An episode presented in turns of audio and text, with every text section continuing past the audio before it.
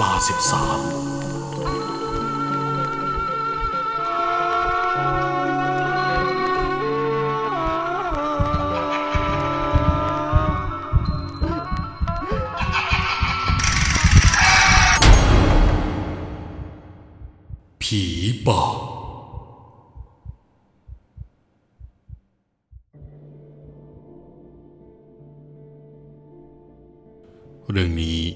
เป็นทั้งประสบการณ์ของผมกับเพื่อนสนิทโดยตรง จากการไปเยือนพี่สนิทในหมู่บ้าน ป่าแถบหนึ่งแถบภาคอีสานใต้การที่ครั้งนั้น ผมขอร้องระอยากเข้าไปขัดห้างส่องสัตว์กับพี่ไผ่พี่ชายผมที่รู้จักเมื่อตอนไปเข้าค่ายลูกเสือทำให้ต้องพบเจอกับสิ่งที่อยู่ในป่า โดยที่ชีวิตนี้ ผมจะไม่มีวันลืมผมชื่อโยงขอย้อนกลับไปเมื่อครั้งที่ผมกับชัย พื่อนคู่หูของผม นัดแนะกันว่าจะเดินทางไปหาพี่ไผ่คนที่เราสนิทกันอยู่พักหนึ่ง โดยจุดประสงค์ อยากเปิดประสบการณ์อยากเข้าไปนั่งห้างส่องสัตว์ กับพี่เขาด้วย เพราะความเป็นคนเมือง การเข้าป่าไปนั้น จึงเป็นอะไรที่ไกลตัว และยากที่จะมีโอกาสแบบนั้น แต่จึงจะไม่ได้สุขสบายเหมือนกับทิวห่างนำซ้ำยังมีอันตรายอยู่รอบตัว ทำให้ผมรู้สึกเข็ดหลับ และในอนาคตจะไม่ขยันขยอพี่ไผ่อย่างนั้นอีกแล้ว ในขณะที่เราบางรถตู้ให้ไปส่งยังบ้านพี่ไผ่ไอ้ชัยมันก็พูดขึ้นมาว่า โยง เอ็งแน่ใจแล้วหรอวะ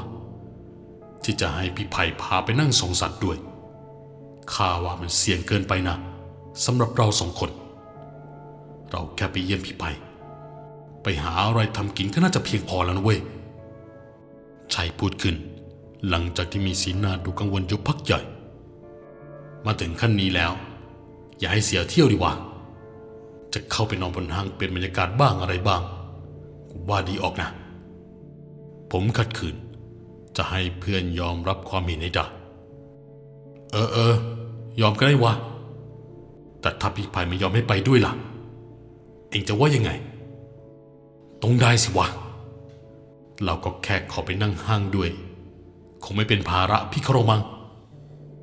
ผมตอบอย่างเอาแต่ใจและเมื่อการเดินทางข้ามจังหวัดของเรา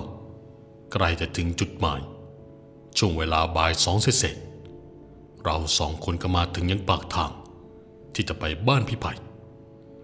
ลุงคนขับจอดให้เราลง เพราะต้องเดินไปต่อเอง เนื่องจากเส้นทางข้างหน้า มันเป็นป่ารก รถตู้ไม่สามารถขับเข้าไปได้ เราก็จะต้องใช้การเดินเท้าเข้าไปเอง ในระยะทางเกือบสองกิโล โดยประมาณครับ ในระหว่างนั้น เราก็เดินเข้าไปเรื่อยๆ ตามที่เคยโทรคุยกับพี่ไผ่เอาไว้ เพียงไม่กี่ใจต่อมา เราก็เห็นผู้ชายใส่เสื้อลายสกอตสีดำเดินตัดหน้าเราไปอีกทาง ผมจำได้ว่าผู้ชายคนนั้นก็คือพี่ไผ่ นั่นไงพี่ไผ่พี่รอพวกเราก่อน ผมตะโกนเรียกทันที ส่วนนายชายก็วิ่งตามมาติดๆ มันแทบจะคว้าผมไว้ไม่ทัน แต่พอคว้าได้ ผมรีบหันถามทันทีว่ามันดึงไว้ทำไม ชายก็ขานว่า ผมน่าจะจำคนผิด พี่ไผ่จริงๆเหรอ หรือแค่คนหน้าคล้ายนั่นท่าเดินก็ไม่ใช่แล้ว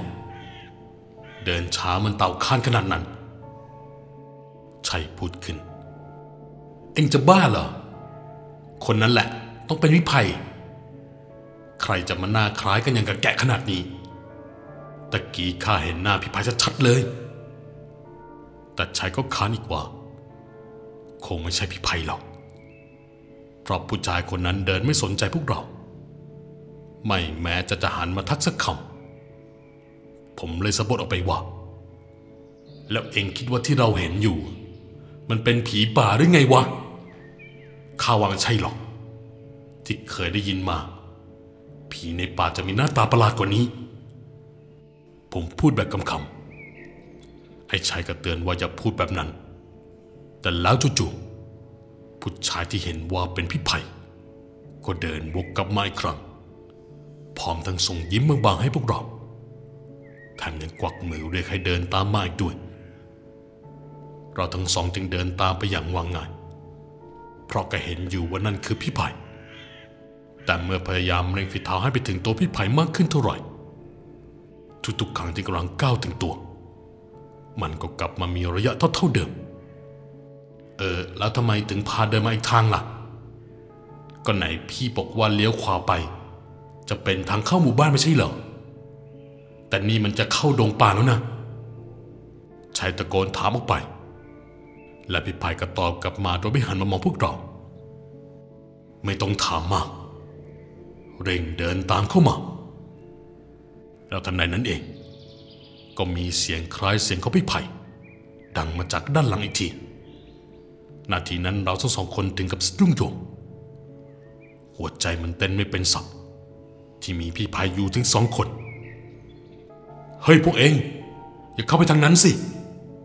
กลับมาทางนี้ได้ละไอ้โย่งไอ้ชัยนั่นพวกเองกำลังจะเข้าไปในดงป่านะเว้ย เสียงของพี่ไผ่ตะโกนห้าม จนตอนนั้นพวกเราเริ่มรังเลระว่า คนไหนพี่ไผ่ตัวจริงกันแน่ จนกระทั่งคำพูดที่เรียกชื่อพวกเรา พวกเราสองคนค่อยๆก้าวถอยหลังกลับ แม้จะอยู่ในอาการตกใจกลัวว่ามีพี่ไผ่สองคนได้ยังไงกัน แต่ผมเคยได้ยินได้ฟังมาบ้างเกี่ยวกับการที่พูดผีป่าจำแหลงกายให้เห็นเป็นคนที่เรารู้จักมักคุณทำให้เราหลงป่าตามหน้าหนังสือพิมพ์ แต่โชคยังดี ที่พี่ไผ่ตามมาช่วยได้ทันเวลา ตอนนั้นพี่ไผ่ที่เราเดินตามตั้งแต่ทีแรก ก็หันมามองพวกเราทั้งสามด้วยสีหน้าไม่พอใจ แววตาคู่นั้น กลายเป็นดวงตาที่มีแต่ลูกตาขาวไร้ลูกตาดำ จากนั้นก็วิ่งเข้าดงป่าด้วยความเร็วจนมองแทบไม่ทัน อะไรกันนะพี่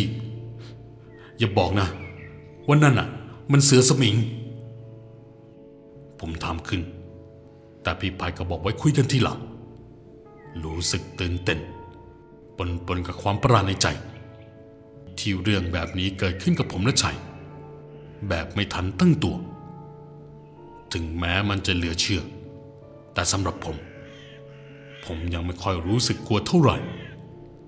คงพราะเป็นพี่ไผ่เข้ามาขวางไว้ก่อนนั่นแหละครับ พอกลับมาถึงบ้านพี่ไผ่ก็พาไปไหว้คนในครอบครัว ซึ่งบ้านของพี่ไผ่นอกจากจะมีพ่อกับแม่ ก็ยังมีปู่ของพี่ไผ่ซึ่งในอดีตเคยเป็นในพรานล่าสัตว์ช่ำชองในป่าแถบนี้เป็นอย่างดีด้วยครับ สักพักพี่ไผ่ก็เล่าว่า จากที่เห็นนั้นไม่ใช่เสือสมิง ตามที่กลัวกันหรอก คงเป็นผีป่าจำแรงกลายมาหลอก แต่เสือสมิงนั้นมีอยู่จริงนะ แม้พี่ไผ่ไม่เคยพบเห็น ส่วนคนที่เคยเจอเสือสมิงจะเป็นปู่ เพราะปู่เป็นนายพานล่าสัตว์ตั้งแต่ยังหนุ่ม ถ้านับเวลาตอนนั้นก็ราวๆหกสิบกว่าปีที่แล้ว คุณปู่จึงกล้าพูดได้เต็มปากเลยว่าเสือสมิงมีอยู่จริง แต่ในยุคสมัยนี้ ไม่เคยพบเห็นอีกแล้วละครับ ในระหว่างที่ฟังเรื่องเสือสมิงจากคุณปู่ ผมก็ถือโอกาสขอร้องให้พี่ไผ่พาเข้าป่าไปด้วยในวันพรุ่งนี้ พวกผมขอแค่นั่งอยู่บนห้างเฉยๆก็ได้ สัญญาว่าจะไม่ไม่เป็นภาระ ขอร้องอยู่นานสองนาน จนพี่ไผ่ยอมใจอ่อน พอรุ่งเช้า เราสามคนก็เร่งฝีเท้าเข้าป่า พี่ไผ่ก็บอกว่าจะพาไปไม่ลึกเท่าไหร่ เพราะในป่ามันอันตราย และคาดเดาอะไรไม่ได้เลย ผมที่เริ่มปวดฉี่ก็ก้าวขาเช้าลงกว่าเก่า เรายิงปลดทุกข์อย่างรวดเร็ว พี่ไผ่ไม่ได้ทันสังเกตด้วยซ้ำว่า ผมแอบฉี่ตามต้นไม้ใบใหญ่อยู่เรื่อยจบจนกระทั่งในยามบ่ายแก่ๆ เราเร่งช่วยพี่ไผ่ขัดห้างไว้สำหรับคืนนี้ ในตอนนั้นที่ทุกคนกำลังเร่งหาไม้ไผ่เอาไว้สร้างห้างอยู่ๆในจังหวะที่ผมก้มหน้าลงเพื่อจะหาเถาวันไปไว้เพิ่ม ผมก็เห็นเหมือนพี่ไผ่กับชัย เดินไปอีกเส้นทาง ซึ่งไม่ใช่ตรงที่ขัดห้างทิ้งเอาไว้ ผมเดินตามไปแบบไม่ทิ้งห่างพยายามเรียกทั้งสอง ทั้งสองก็ไม่หัน ยังเดินเร็วจนผมตามไม่ทัน ในที่สุด ผมก็พลัดหลงกับทั้งสองจนได้ นาทีนั้นพยายามตะโกนจนก้องปากและจนตัวเองเริ่มร้าลงทุกที ผมจึงตรงเข้าไปในทานน้ำเบื้องหน้าก้มหน้าลงกวักน้ำในลำธารใสๆนั้น มาล้างหน้าและเผลอถมน้ำลายลงไปด้วย จังหวะเดียวกันผมก็เห็นว่า มีขาของใครที่ไหนไม่รู้ สีดำมืดกำลังกวัดแกว่งเท้าคู่นั้นไปมาอยู่ในน้ำผมตกตะลึงจนทำอะไรไม่ถูกจ้องมองอยู่พักหนึ่ง ก็เห็นมันนอกจากเท้าคู่นั้น ก็ยังมีใบหน้าดำๆของชายเจ้าของเท้าปรากฏอยู่ด้วย ใบหน้านั้นไม่ปรากฏให้เห็นอะไรเลย นอกจากดวงตาที่มีแต่ตาขาว เขากระพริบตาทีทีจ้องมองมาที่ผม จนผมพังงะจนหงายหลังตัวเปียกศพพอมองขึ้นไปยังผิวหนังกลับไม่เห็นใครเลยสักคน และเงานั้น มันเกิดขึ้นได้ยังไงพอเริ่มมั่นใจแล้วว่า ไอ้ที่เห็นมันคือผี ผมยันตัวเองขึ้น แล้ววิ่งอองห่างจากตรงนั้นโดยไม่คิดชีวิต แต่ก็เกิดไปสะดุดกับขอนไม้ใหญ่ จนล้มลงข้อศอกข้างขวากระแทกลงที่พื้น ผมร้องโอดโอย สักพักมันก็ปรากฏเป็นเสียงเสียงหนึ่ง ดังขึ้นมาว่าเอ็งสำนึกหรือยังพอผมเงยหน้ามองขึ้นดูว่านั้นเป็นเสียงของใคร ก็ทำให้ผมเห็นชายชราคนหนึ่ง ผมยาวขาวผลแต่งกายชุดชาวบ้านทั่วไป จ้องผมด้วยดวงตาที่เขม็งตอนนั้นผมคิดว่าผมไม่ทำอะไรให้เขาโกรธ ทำไมถามผมอย่างนั้น สักพักเขาก็ถามขึ้นมาอีกครั้งว่า ข้าถามว่าเองสำนึกผิดหรือยัง ครับครับ ผมสำนึกแล้วครับลุง เมื่อกี้ผมโดนผีหลอกมา เป็นผู้ชายตัวดำเป็นตอตะโก ผมเห็นอยู่ในลำธารตรงนั้น ผมตอบออกไปทางที่ใจตอนนั้น ไม่ทันคิดได้ว่าลุงแกถามว่าอย่างนั้น เพราะเหตุผลใด แล้วก็ใครใช้ให้เองไปฉี่เรียวรังแถมยังไปล้างหน้าลำธารแบบนั้น ไอ้หนุ่มที่นำทางเองมา มันไม่ได้เตือนหรอกหรอว่านั่นเป็นการลบหลู่สิ่งที่อยู่ในนี้ ผมผมผมผิดไปแล้วครับ ผมจะไม่ทำอีกแล้วครับลุง ตอนนี้ผมหลงทางกับเพื่อน ลุงเป็นชาวบ้านแถวนี้ใช่ไหมครับ ลุงรู้จักพี่พายหรือเปล่าครับ รู้จักหรือไม่รู้จัก มันไม่สำคัญ มันสำคัญตรงที่ว่า เองยังอยากกลับไปหาคนพวกนั้นหรือเปล่าล่ะ ถ้าเองอยากไป ก็ตามเข้ามา ผมเดินตามลุงคนนั้นไปด้วยความรู้สึกเริ่มอุ่นใจขึ้นมาบ้าง ว่าอย่างน้อยๆก็มีคนในพื้นที่นำทางผมมาด่านผมขอให้ได้พบกับพี่ภัยกับไอ้ชัย ลุงคนนั้นเดินนำผมโดยที่ไม่พูดอะไรสักคำ ความรู้สึกมันนานเกินสองชั่วโมง พอเริ่มเหนื่อย ผมจึงขอนั่งพักก่อน ลุงก็ชี้ให้ผมไปนั่งใต้ต้นตะแบกใหญ่ผมว่าอีกนานไหมกว่าจะได้เจอเพื่อน ลุงสยะยิ้มไม่ตอบอะไร หลังจากนั้นลุงก็เย็นของกินที่ห่อใบตองมาให้ผมทั้งหมดสามห่อผมแกะออกมา ก็เห็นเป็นลักษณะคล้ายกับบ้าจ่างผมสบาปามด้วยความหิว จากนั้นลุงก็ยืนกระบอกไม้ไผ่ ที่มีน้ำล้นเอ่อไว้ให้ผมด้วย ผมรับมาดื่มยังกระหาย ถามลุงว่าไม่กินด้วยหรือครับ ลุงตอบกลับมาว่าข้าไม่ต้องกินอะไร ข้าก็อิ่มอยู่แล้ว ในตอนนั้นผมแงนหน้าดูท้องฟ้า ที่ตอนนี้น่าจะหกโมงเย็น อีกไม่เท่าไหร่ฟ้ากำลังจะมืดลงแล้ว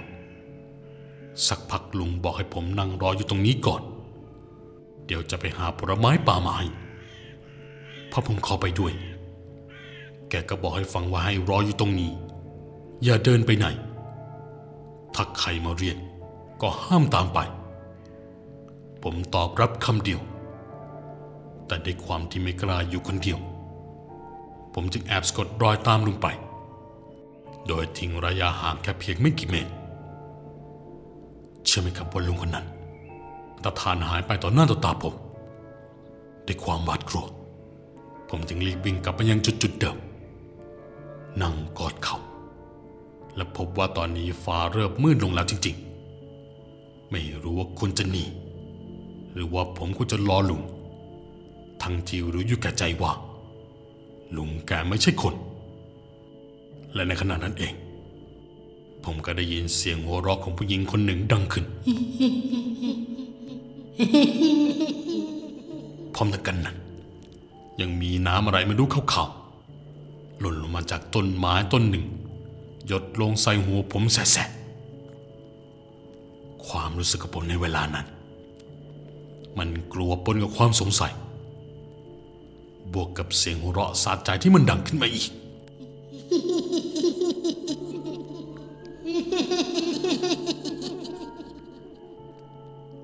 ผมตัดสินใจรวบรวมความกล้าเงยหน้าขึ้นไปดูทำให้ผมเห็นเต็มสองตาเลยว่า มีผู้หญิงผมยาวมากๆแกนั่งไกวขาไปมาอยู่บนกิ่งไม้นานาเธอสวมชุดชาวบ้านตามร่างกายขาวซีด และมีเลือดไหลออกจากวางขาผมก็ถึงบังอ้อเลยว่า น้ำที่หยดใส่หัวผมนั้น มันมาจากตรงไหน ดวงตาคู่นั้นกลมโตเหมือนไข่ห่านพร้อมกันนั้น ริมฝีปากของผู้หญิงคนนั้น ก็อ้าปากกว้างขึ้น และกว้างขึ้นจนสุดกรามปากของเธออาค้างเห็นภาพอันน่าสยดสยองไม่นานนะ ลุงคนที่พาผมมาแกเดินมากวักมือเรียให้ผมลุกขึ้นเดินตามแกมานาทีนั้นผมรีบลุกขึ้น เดินตามลุงคนนั้นไป แม้จะรู้กันใจว่าลุงเป็นผีตอนนั้นทำได้แค่ภาวนาในใจตลอดทาง ผมสำนึกผิดกับทุกการกระทำกับทุกคำพูด ที่ตั้งใจก็ดี ไม่ตั้งใจก็ดี ขอลุงอย่าเป็นอีกคนที่หลอกผมเลยนะ ผมอยากกลับบ้านแล้ว อยากรู้ว่าเพื่อนอยู่ตรงไหน สิ้นความคิดนั้น ลุงก็พาผมมาอยู่ตรงบริเวณที่ผมคุ้นตา จุดนี้เป็นที่ที่พี่ไผ่พาพวกเรามาขัดทาง และตอนนั้นผมมองไปเห็นว่าพี่ไผ่กับชัยกำลังวิ่งลนไปลนมาอยู่แถบต้นไม้ใหญ่ ที่ขัดห้างทิ้งไว้แล้ว เมื่อผมพยายามเรียกสองคนนั้นก็กลับไม่ได้ยิน แต่แล้วสักพักพี่ไผ่ก็หยุดนิ่ง แล้วก้มลงหยิบของสิ่งออกจากจานซึ่งนั่นก็คือเหรียญพญาครุด จากนั้นพี่ไผ่ก็ท่องคาถาเพียงไม่นานลุงคนนั้นก็อันตรธานหายไป เราทั้งสามคนมองเห็นกัน และตอนนั้นผมก็อยู่ในการจิตตกมากๆ พี่ไผ่จึงบอกว่าอย่าเพิ่งเล่าอะไร ให้เราขึ้นไปอยู่บนห้างก่อน และต้องรวมเลิกความตั้งใจในการส่องสัตว์ครั้งนี้ด้วย รุ่งขึ้นพี่ไผ่พาพวกเรากลับออกจากป่าอย่างปลอดภัยเพราะกลับมาถึงบ้าน ก็พักจนอาการจิตตกเริ่มดีขึ้น เริ่มเล่าให้ทุกคนฟังว่าพบเจออะไรมาบ้าง พี่ไผ่ก็บอกไม่ถูกว่าผู้ชายที่มาช่วยผม เป็นเจ้าป่าจำแรงกายมาเป็นชาวบ้าน ที่เคยตายอยู่ในป่า